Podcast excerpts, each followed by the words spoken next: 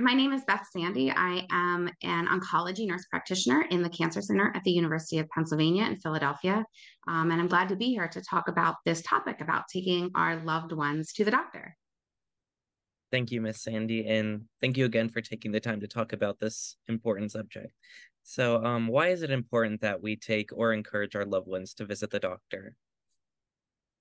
I think is the obvious. I mean, I work in oncology, but this is really more down to the primary care level. Um, you know, um, anyone can have medical problems, including myself. This is a joke that we have sometimes in the medical community is like, well, I'm my own nurse practitioner or I'm my own doctor. I'm not. I see a nurse practitioner because not all of us specialize in each different thing. So, you know, um, I think my doctor wanted to check my vitamin D level, and I was like, well, what are you going to do about that if it's low you know? So it's you know i think we need to explain to our loved ones that you know the doctor's not a bad person. They're out to look out for you. Um, and there are so many things that can easily be done to manage um, you know even the most minor to even significant um, health problems at this point. So um, you know and you know we should practice what we preach. We are in the medical community. So you know it's important for us for our own loved ones to take advantage of medical care that's available just as um, anyone else would definitely and how would you approach encouraging our loved ones to take the step to make that appointment and particularly for individuals who are seemingly healthier against visiting the doctor um, you know, this gets, there's a lot of questions within that. So I think the first one is taking the step to make an appointment. And you know, I think it's fair game to warn people that you may have to deal with a menu. You may have to press one, two, or three, whatever it is. So say, hey, just call the phone number. You may have a menu, bear with it and follow the prompts. Um, and then for the most part, just have your, you know, um, insurance information available so that you can um, have that when they're asking that question. So kind of prep them as to what there might be when you make the step to make an appointment. The other side of that is the I'm against visiting the doctor or I'm healthy. Why do I need to? And that all goes back to again, you may feel healthy, but hypertension, most people don't feel that. So I always go back to the hypertension as being something that's easily managed and can prevent a lot of chronic illnesses, but you wouldn't feel it. So you may feel healthy and still have hypertension. Now, whether you're against visiting a doctor, that's going to be a different argument. Um, you can ask why. Why are you against visiting the doctor? Did you have a bad experience? Do you prefer a male or female doctor? In which case, you can request that. Do you have a certain um, you know, like at the University of Penn, we have certain physicians that are um, specialized in like LGBTQ issues. So, do you want to um, find a doctor that specializes in that subset of patients? Do you want a doctor who is of your own race or gender? You can request all of these things now. So, I think kind of addressing that and getting down to the reason why they're against visiting a doctor is really important.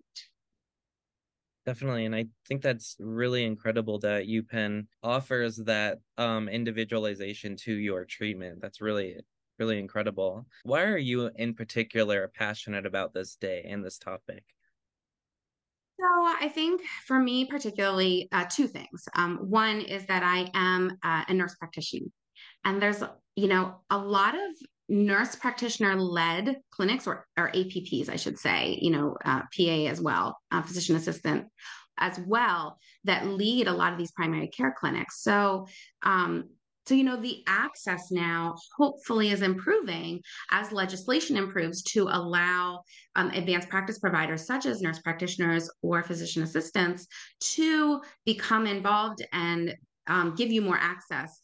Um, certainly, if it's something that is of a more subspecialization, then we would refer you to a physician. So I think it's particular for me because I am a nurse practitioner and this is something that is within our scope to manage some of these, you know, early line diabetes, hypertension, things that can be, um, you know, well managed and prevent chronic illness. That's number one.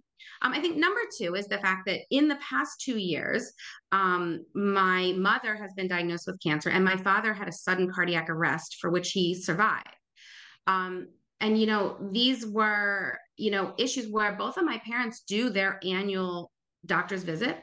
Um, neither one of them had felt any of the symptoms prior to being diagnosed with these diseases. And so, you know, I'm glad that they go to the doctor every year.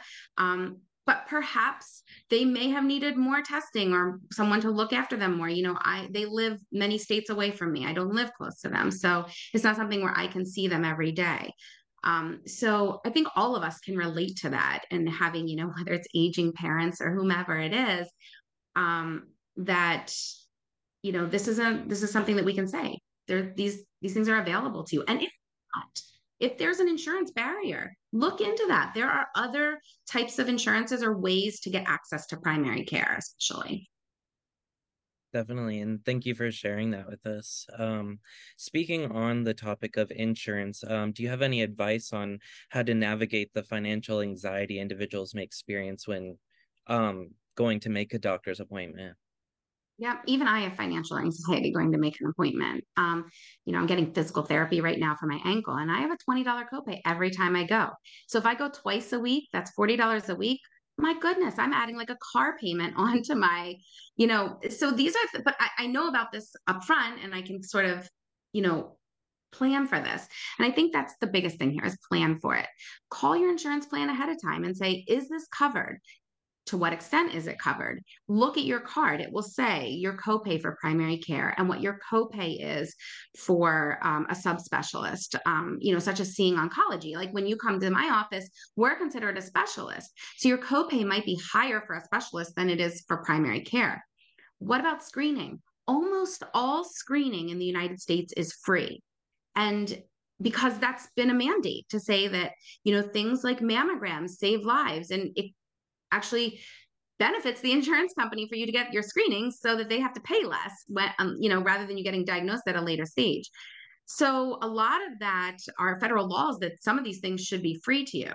Um, also know your deductible especially early in the year. So you know january february march some people haven't met an out-of-pocket deductible. And sometimes you know until you meet that some of these things won't um, you know fall into place with full coverage. So i would call your plan and just ask Definitely. And um you began to mention oncology and screening. So I just wanted to ask you regarding oncology patients in particular, why is it important that we help and encourage them um, to continue going to the doctor to stay on top of both their screening and treatment?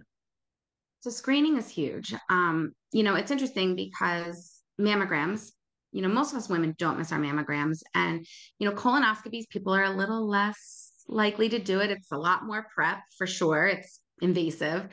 Um, you know, there are other things now that can be done for colon cancer screening, such as basically using stool specimens to um, test for blood or abnormalities within the stool. Um, that's less invasive. You don't have to actually prep for it or go to a doctor.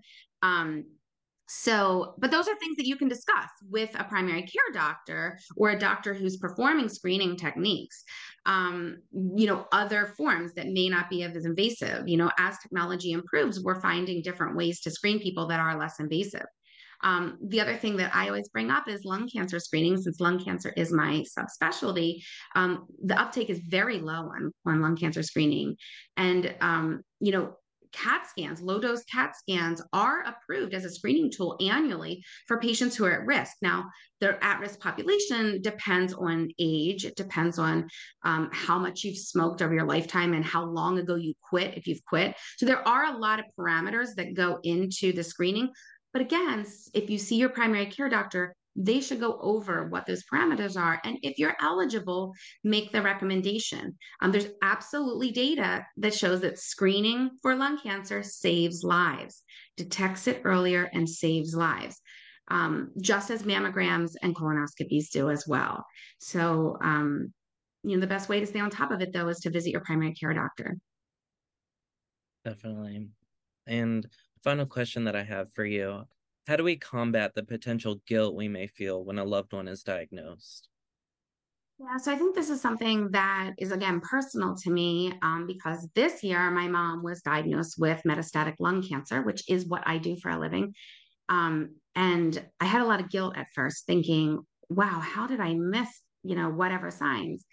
And you know, the only symptom that she had was back pain, um, which you know my mom is seventy, 70 year olds have back pain for lots of reasons.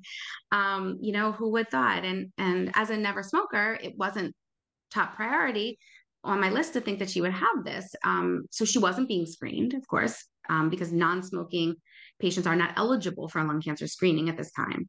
Um, so, you know, I think I had to let go of that guilt and say, and I want that to be the message of this as well, is that, you know, just because your loved one, you know, may develop heart disease or cancer or something like that, you know, you can't force them to go to the doctor, number one. And number two, even if they go every year, there may be illnesses that were not going to be found. They were going to present whether or not you took your loved one to the doctor or whether or not you pressed them. Um, so I think we have to let go of that guilt. We can try as much as you want, but you may have, you know, a father or father in law who says, I hate doctors. I'm not going no matter what you say. Okay, you tried. You have to let go of that. You can do all the things that we talked about. Talk about reducing the financial anxiety by knowing and planning ahead. You can say, hey, there are doctors that maybe specialize to what's important to your exact needs. Um, you can go through all of these different things and help them make appointments. But in the end, if they're not going to go and they develop, you know, an illness, it's not something that that we as medical providers, you know, for our own loved ones can say, it's my fault. I shouldn't go. We need to let go of that. Um, sometimes, no matter what your best intents are, um, things are going to happen. So, but we can do our best, like all the things that we talked about, um, to get our loved ones to see the doctor. We're not bad people. We really aren't. Definitely. And thank you so much for sharing that and being so open about this topic. Thank you so much for your time today, Miss Sandy, and all your insight. Thank you, Lynn. It was a pleasure.